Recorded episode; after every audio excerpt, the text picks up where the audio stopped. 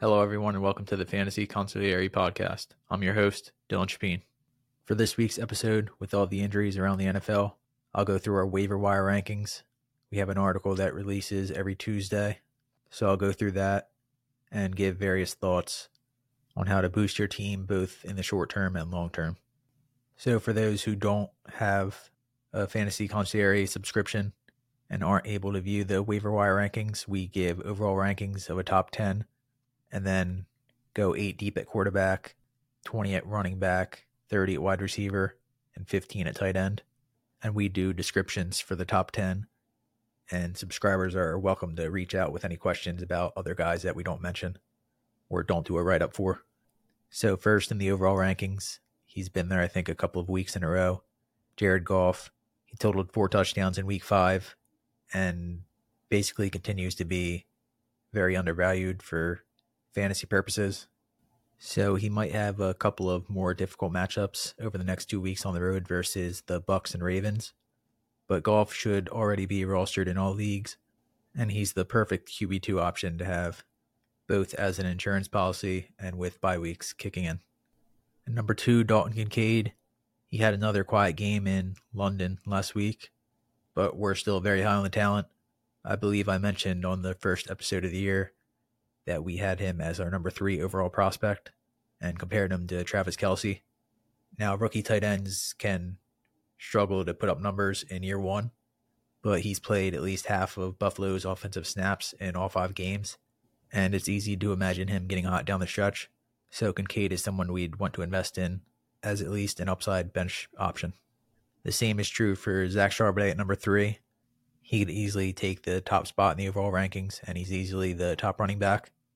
Kenneth Walker III has been great to begin 2023, but in terms of pure handcuff upside, Charbonnet has an RB1 ceiling, and it's also possible that Seattle goes with more of a split coming out of the bye, which would increase Charbonnet's standalone value.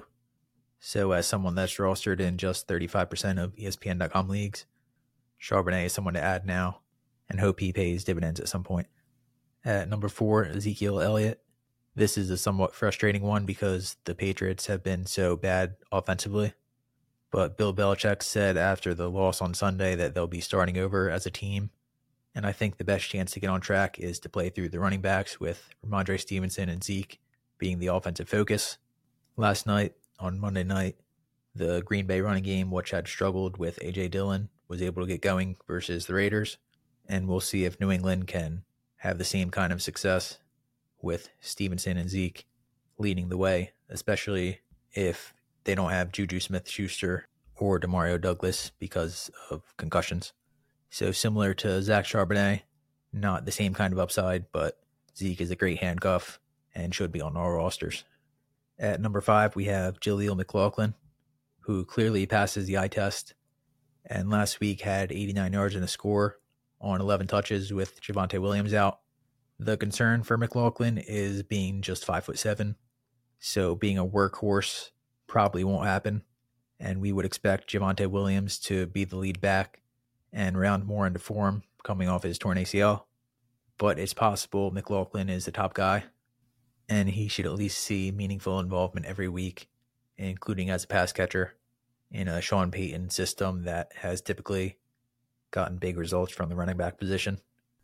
So you can probably argue McLaughlin has a bit more standalone value than Charbonnet or Elliott. And if you're in need of instant help at running back, then the rookie could be started this week as the Broncos take on the Chiefs on Thursday night and would carry RB2 appeal if Williams misses another game. At number six, Kenneth Gainwell. He converted a key first down in the second half of the win over the Rams on Sunday and he's proven to be an option that the Eagles trust late in games, despite D'Andre Swift being the lead back. So, on a great offense with some standalone value and handcuff potential behind Swift, the week one starter for the Eagles is an excellent bench option. Now, a few wideouts for the final four spots in the top 10. First is Treylon Burks at number seven. It's unclear if he'll return this week as the Titans travel to take on the Ravens in London, but his talent is worth investing in if on the waiver wire.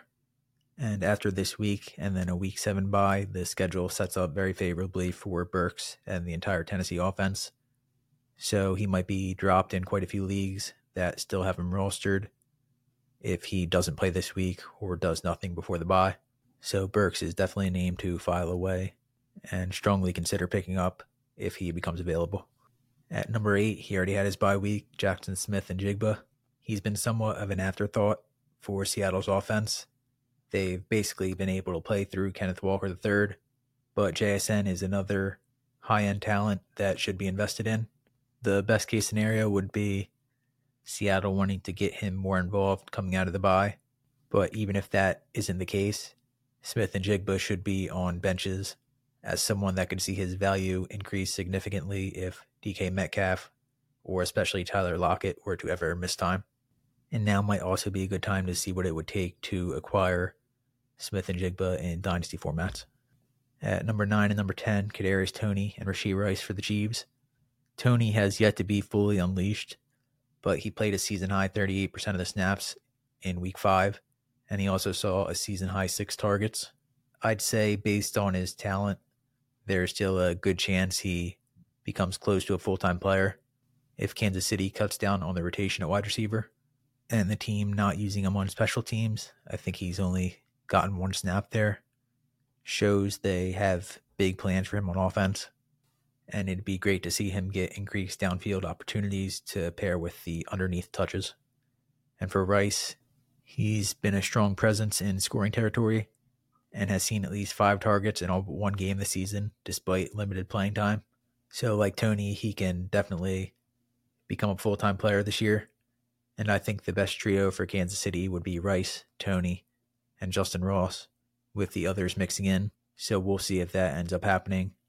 And Ross doesn't make the top 10, but he saw four targets on six snaps last week, caught two passes for 28 yards.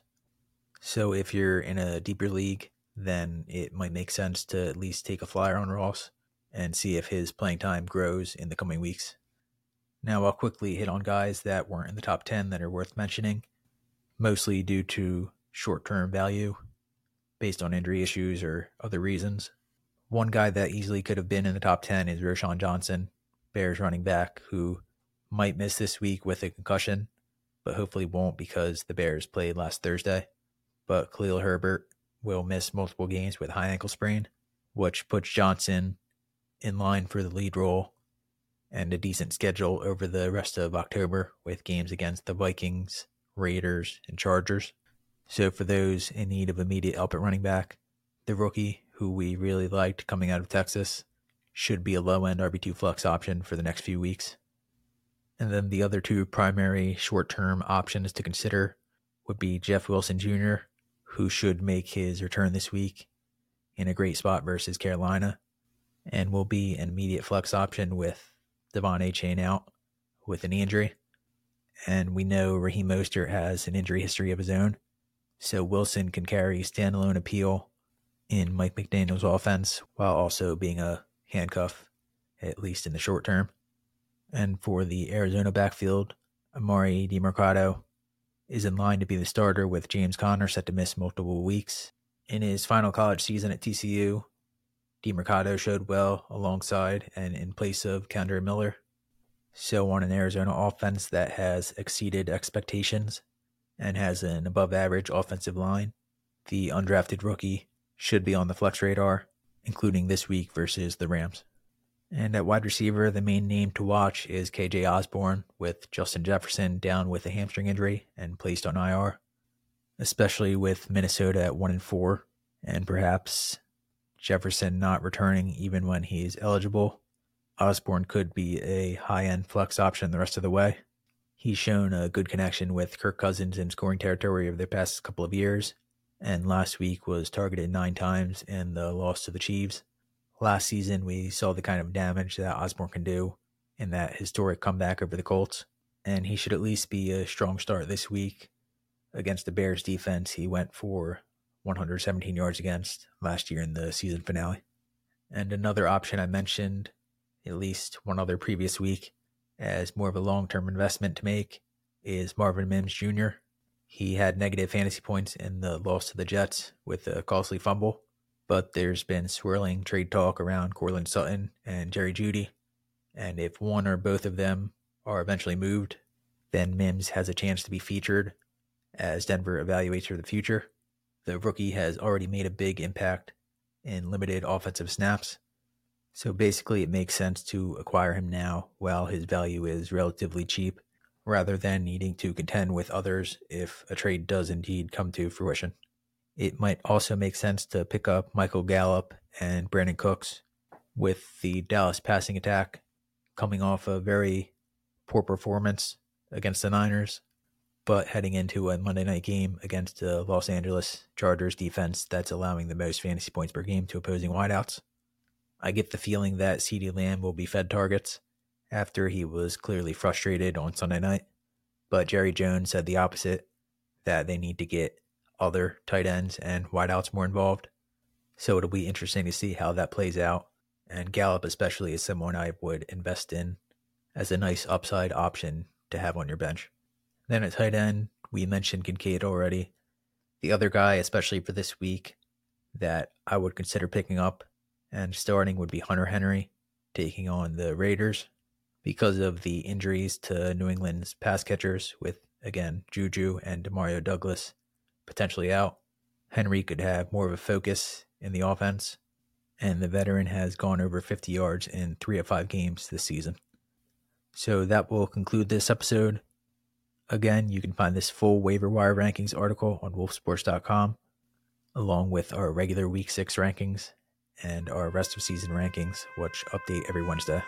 Until next time, I'm Dylan Chapin, and this was the Fantasy Consigliere Podcast.